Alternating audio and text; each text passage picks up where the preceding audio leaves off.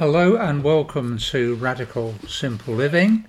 This is Series 2, Episode 14. I've actually had a couple of goes at recording this uh, episode, but on all those occasions, animals have got in the way. It's either been cats fighting or puppies whining or something like that. So I, I, I hope it works well this time. Um, it's the first podcast of 2024, and I know some of you listen to the podcasts as they come out every time, and others of you listen to them either as reference material, you pick out ones you want to listen to and listen to them at various times, or you are starting from the beginning, but you started a bit late, so you haven't caught up yet. But so, for those of you that are living, uh, are listening, you're all living, all of my listeners are living, I hope. For those of you that are listening, um, as I put them out, uh, Happy New Year to you. Now, it has been a cold time here in Sweden. Uh, much of the Nordic world has had a particularly cold spell. I've got this new Siberian Husky puppy, who you will hear occasionally in the background, and she and I have been out at early morning walks, uh, five o'clock in the morning, and some mornings this week it's been minus 20 Celsius, and sometimes been minus 18 and minus 19 and so on. Not incredibly cold, but certainly colder than you'd like it. And we've had a, a good week or so of this, and it looks like uh, it's going to warm up a little bit now. I certainly hope so. It is winter. This is Sweden. I expect it to be cold, so don't think I'm complaining because I'm not.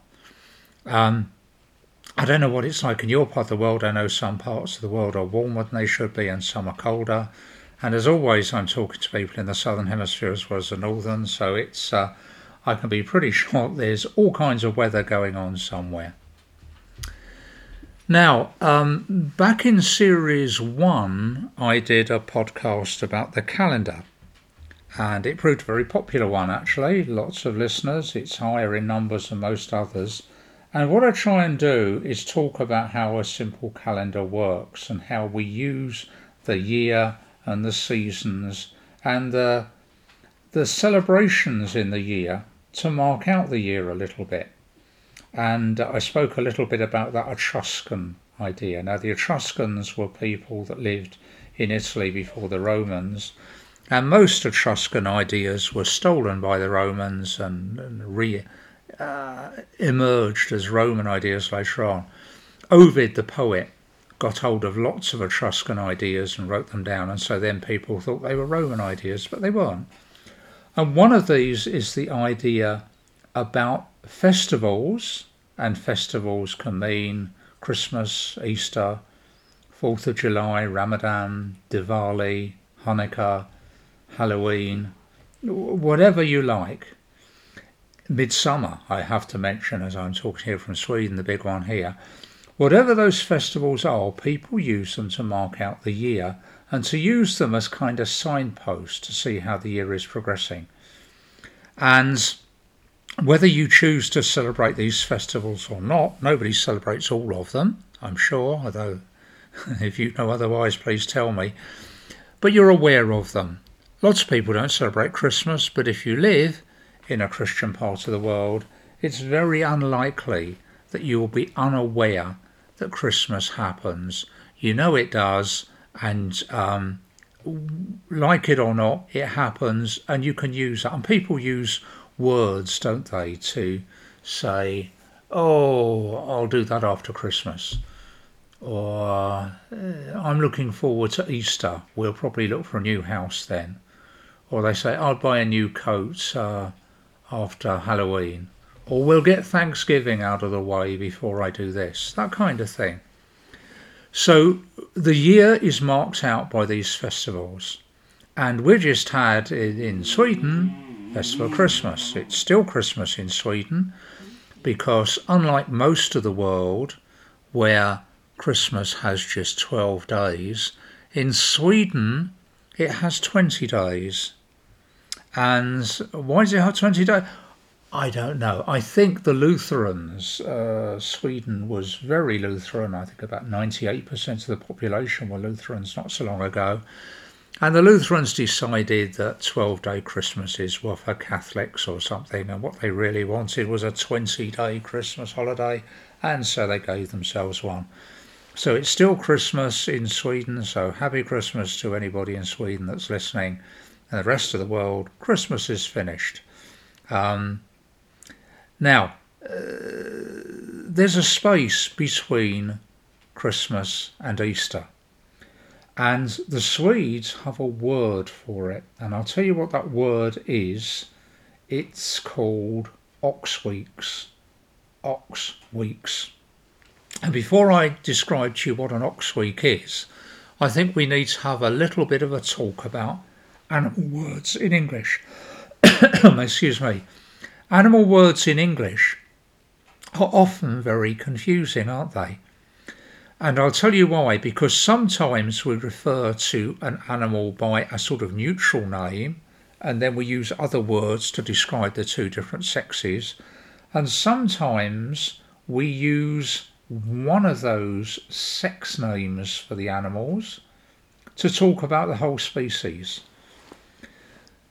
Example um, if we talk about chickens, we say there are chickens, and some of them are hens, and some of them are cockerels. Easy.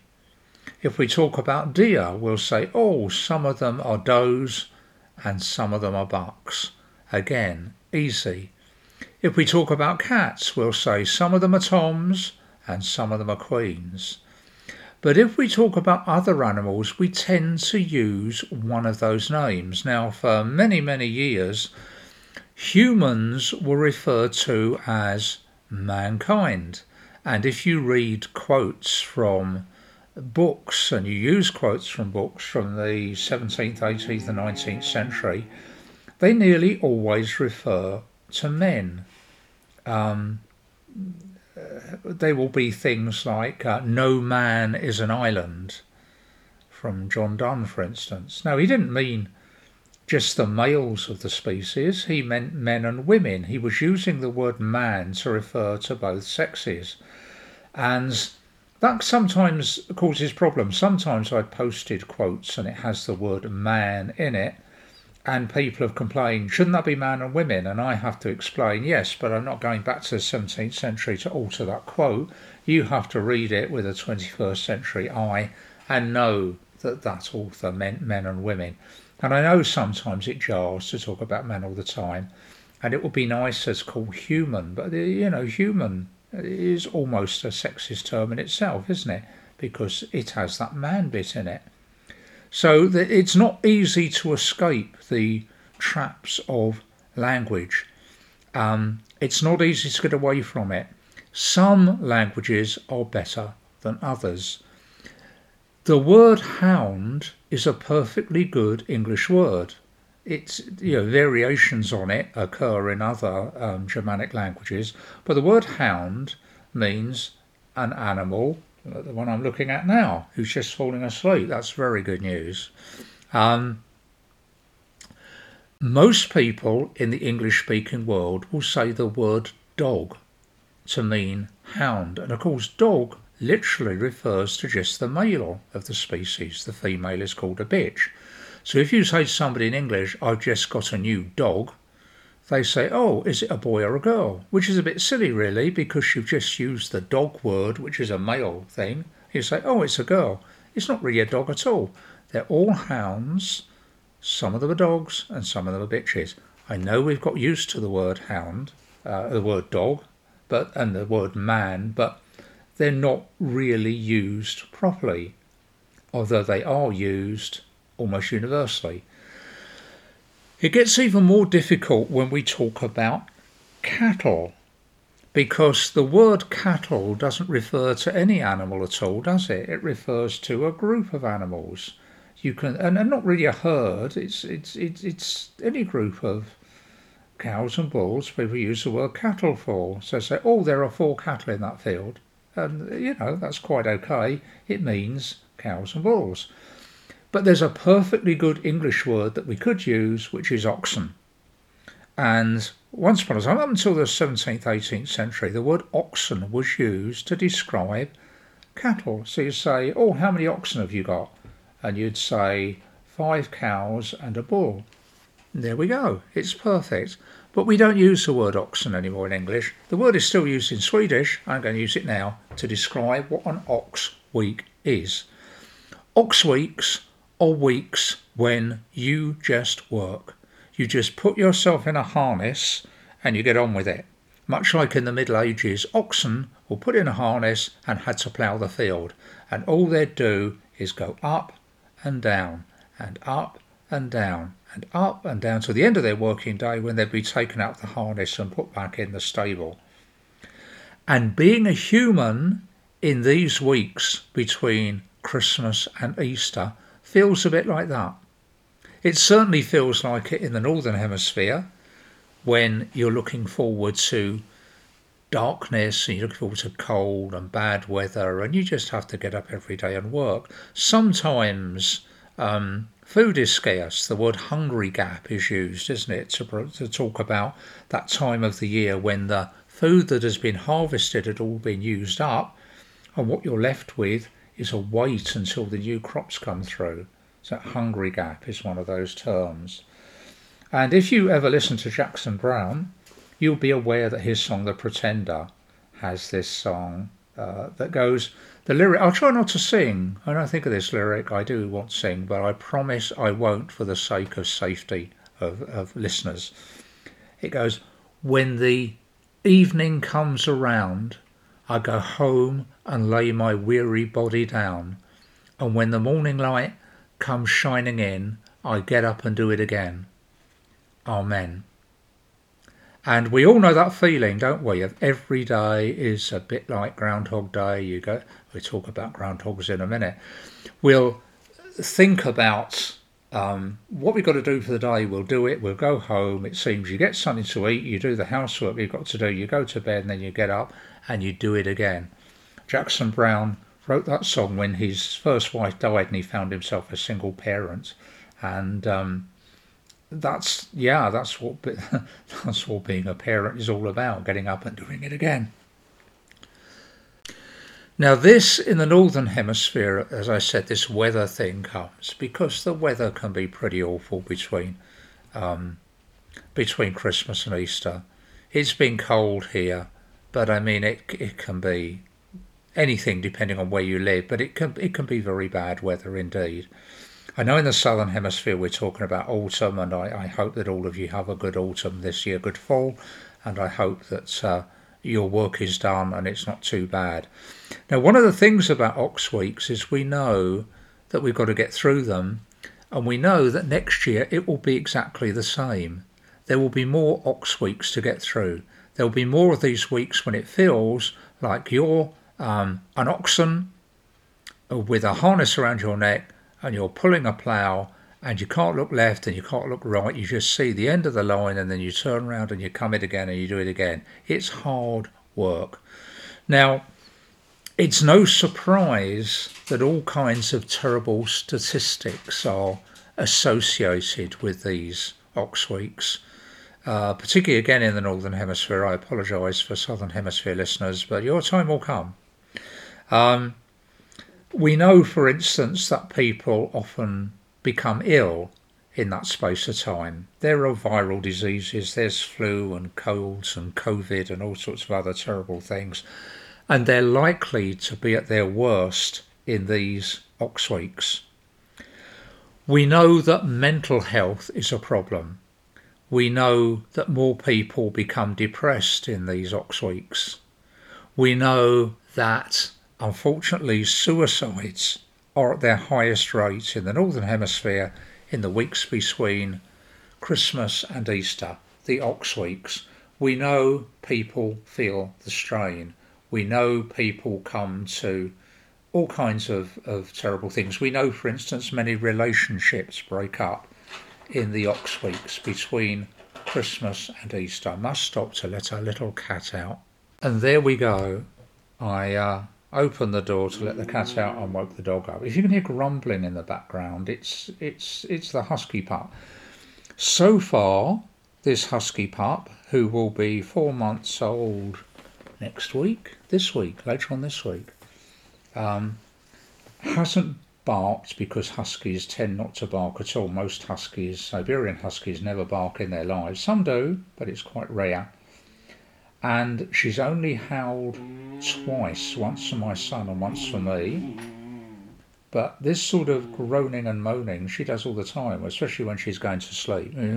She just mumbles away. It's quite nice, I like it. But if you hear that, that's what's happening in the background here. So we know ox weeks are tough. We know ox weeks are difficult. We know ox weeks all humans have to cope with. So what I thought I'd do, um, I've got a couple of other things to talk about at the end, but what I want to talk about is what you can do to help get you through these ox weeks. And what you do this year may help you with ox weeks for the rest of your life. And eventually you may reach the point where you think, oh, I have a strategy that I can use in those ox weeks and it's going to be okay and I'm going to make them better. One of the things you can do is look at this whole year ahead and be aware that this is only part of the year. It might be the worst part of the year, but it is only part of the year. There's lots of things to look forward to. There's spring, there's summer, there's all the kinds of things that you do in the year that you enjoy doing, which are going to be here. If you're a grower, there's rewards of harvest coming up. So what you've got to do is look into the far distance and realise that what you're doing now is helping towards achieving those goals in the far distance. Look at the year ahead, try and do some planning try and plan to do things in these dog days, which you uh, dog days. I'm thinking about dogs too much. Ox days, dog days are in August, of course, aren't they? Um, these ox days, try and use them for planning the year ahead and what you're going to do, and try if there's something that you need to do that is going to be difficult in the rest of the year, do it now. Um, if you're a, a gardener or a grower, you can you can be planning your garden you could be thinking about what you're going to grow you can go to all kinds of lengths to make sure that the failures of last year are remembered and built upon and the successes of last year are capitalized upon if you had crops that grew well last year hopefully you can do it again if you had crops that did badly you either have to think that crop is not for me or you've got to come up with some other strategy of course, it might not be your fault. Last year here we had a terrible drought which gave me a very low production year, and I'm hoping against hope that I don't get such a thing happening next year. So, planning for the year ahead is psychologically good for you. It helps you put these ox weeks into perspective and helps you use this part of the year constructively. It may be a good time of the year to start on a project. It may be to build something, to make something. If you're a dressmaker, if you're a carpenter, those things are very well done this time of year. It may be that you feel that your skills are lacking in some way, either your linguistic skills or your practical skills or any skill at all, really. So you might like to choose this time of the year to build on those skills and develop them and try and get better at doing something. Now, then you could look back at the end of these Ox weeks and say, they were not very nice, but at least I learnt how to do this. That will be good. Um, so projects are good. Above all, you've got to do things. The worst thing you can do, I think, is sit in front of uh, a screen and watch a box set every night. Of course, it's winter and you're human and you deserve a break. So, yeah, you can do that a lot. But you, you don't want that to be the only thing you do. You want to do some other things as well. In Victorian times, it was quite common for people to use a reading list for those uh, months between Christmas and Easter. And the reading list would often be books that you think you should have read but haven't, um, there's the cat that wanted to go out earlier, and guess what? It wants to come back. Now, your, your reading list hasn't got to be an incredibly worthy one. You haven't got to put um, Decline and Fall of the Roman Empire and um, Don Quixote and the Seven Pillars of Wisdom on your list.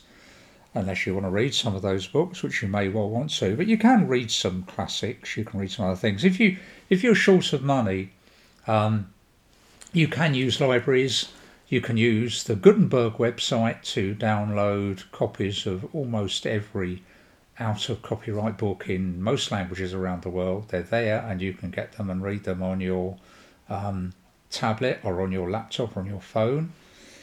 You can um, get free audiobooks from LibriVox. Again, they've got to be out of copyright, but a lot of really good books came out of copyright um, on January 1. And they're there, and people read them, and you can listen to them for free. Your library may also let you borrow audiobooks, and that's a wonderful way to keep up. But audiobooks, actual physical books, have a reading list and work through it. It's amazingly how satisfying it feels to, to work your way through this list. I used to do it as a teenager all the time. I was quite pretentious actually, and uh, I, I, one of the habits that got me into is saying, "Oh right, this book's difficult and tricky, and I'm on page 24, and I don't know what's happening, and I don't think I like it very much, but it's on my reading list. So I'm going to carry on." I did and some of the best books I've ever read in my life started off like that.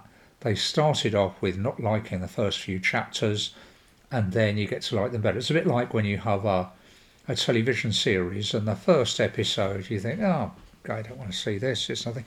But then you read that it's wonderful, and you go back and try again. And, and again, you've got to give over that hurdle, first of all. The important thing to do is to keep doing it. Keep doing things most importantly, you've got to get outside. Now, again, if you live in the north and it's a cold time of year, you may not feel like getting outside. If you work in an office or a factory, do try and get outside in the middle of the day. Try and dress that you can get out whatever the weather and you can let that daylight onto your face and into your eyes. And as you know, behind your forehead, there's a pineal gland that appreciates sunlight, it gets through to it. That does you an incredible amount of good. It lets your body know what time of the year it is. It lets your hormones adjust that time of year. If it's cold and it's winter and you've just got cold, your thyroxine levels will go up if you go out in the cold. And you get a little bit cold. Yeah, you do. But that's what boosts your. Uh, thyroxine will help you burn off some of those calories and get you fitter. It's also the case that going out and getting fresh air actually helps your immune system. So if everybody's going down with COVID, if everybody's going down with colds and flu, you can't avoid getting them. I wish we could. But you can do things to help your immune system fight them off. A lot of that has to do with getting out in sunlight and fresh air. Above all, somebody that goes out every day, even for 10 minutes, their body knows what time of year it is. That may sound silly to you, but your biological body, the body that has evolved over millions of years, that has got nothing to do with working indoors or watching televisions or working in front of a computer screen, your real hardcore body will appreciate getting some light, getting some fresh air, being aware of the changing seasons, and that's how to do it. If you do these things, if you plan ahead, if you read, if you have projects, if you plan your garden, if you do things, learn new skills, you can turn these ox weeks into something useful. And then sometime in the summer you'll think, oh, I'd like to do this, I haven't got time. I know, I'll do it in the Ox Weeks next year. I'm pushing this term Ox Weeks because it's it's Sweden's gift to the world, actually, isn't it? It's a wonderful thing. Right, keep your eyes on the prize. The year is the year. Husky point of view coming in there. The year is the year, and you need to do it. Now, for some people, this winter has been particularly tough. There have been well, there's been earthquakes, hasn't there, in, in Japan, and there's been volcanoes in Iceland, and, and these, of course, are made more likely by global warming because the weight of ice at the poles, north and south, helps keep these plates, these tectonic plates, in position. You remember tectonic plates from that lesson when you were at school, I'm sure. the plates are all there and they're moving a little bit, but they're held in position by the weight of the poles. As the ice starts to melt in the Arctic and Antarctic, that weight is reduced and that gives the tectonic plates a little bit more leeway to move. And when tectonic plates move, we get earthquakes and the corresponding tsunamis, we get volcanoes. These things always happen because that's the, the, what you get for living on a planet that has tectonic plates. But the evidence is that global warming is going to make them happen more often. And as well as those events from global warming, we've also had large numbers of floods and heat waves in some parts of the world. But the flooding, I, I'm from the UK originally, and I do watch the UK news, and the UK this week has had terrible flooding. And I've seen a couple of interviews. One with a politician that suggested the whole problem could be solved if we build defences against flooding. And I would say to that politician, go up in a helicopter and look at the extent of this flooding. Look how many fields, how many towns, how many villages are flooded.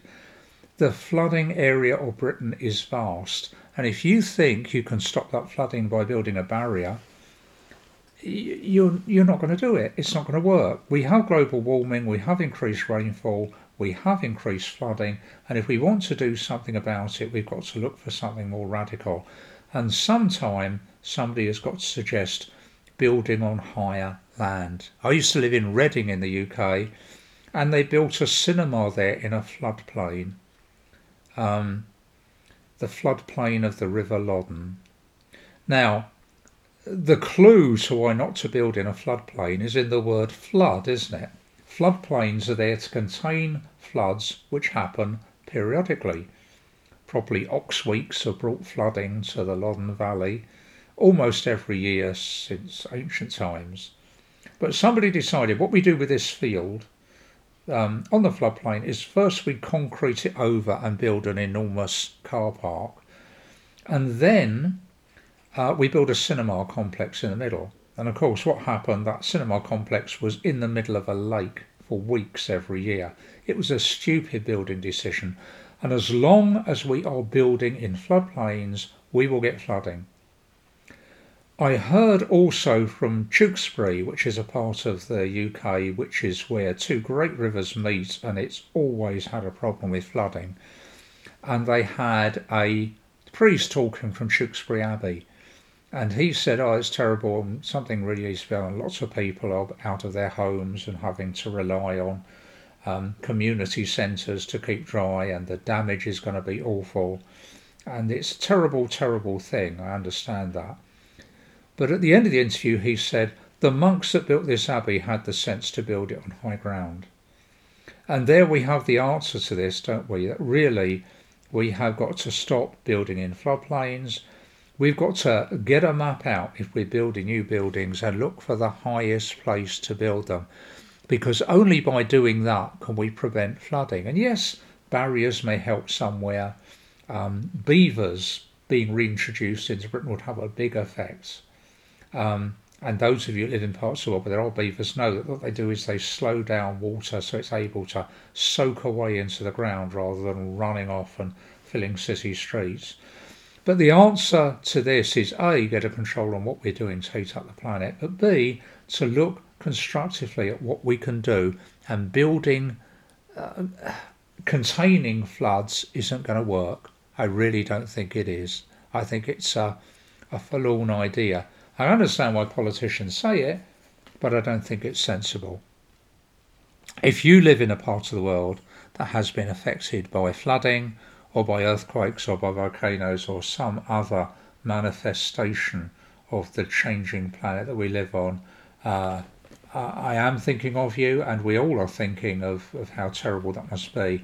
And for you to sit down and think about people using their ox weeks to do knitting and carpentry, you, you will be trying to dry out your homes and trying to rebuild your homes. And we've got these environmental problems, we've also got wars raging. It's a difficult time for everybody, and we do have to retain our sense of carrying on and getting things done through all of this, which is sometimes difficult. Thank you for joining me today. and I hope to uh, meet you again soon. If you like the podcast, please use social media to publicise it a little bit. And if you don't like it, please use social media to tell it because any publicity is good publicity and then people might listen and make their own mind up. I'm always happy to hear from you and I will be back here again in my kitchen uh, with these noisy animals all about me uh, for another Radical Simple Living podcast. Bye for now.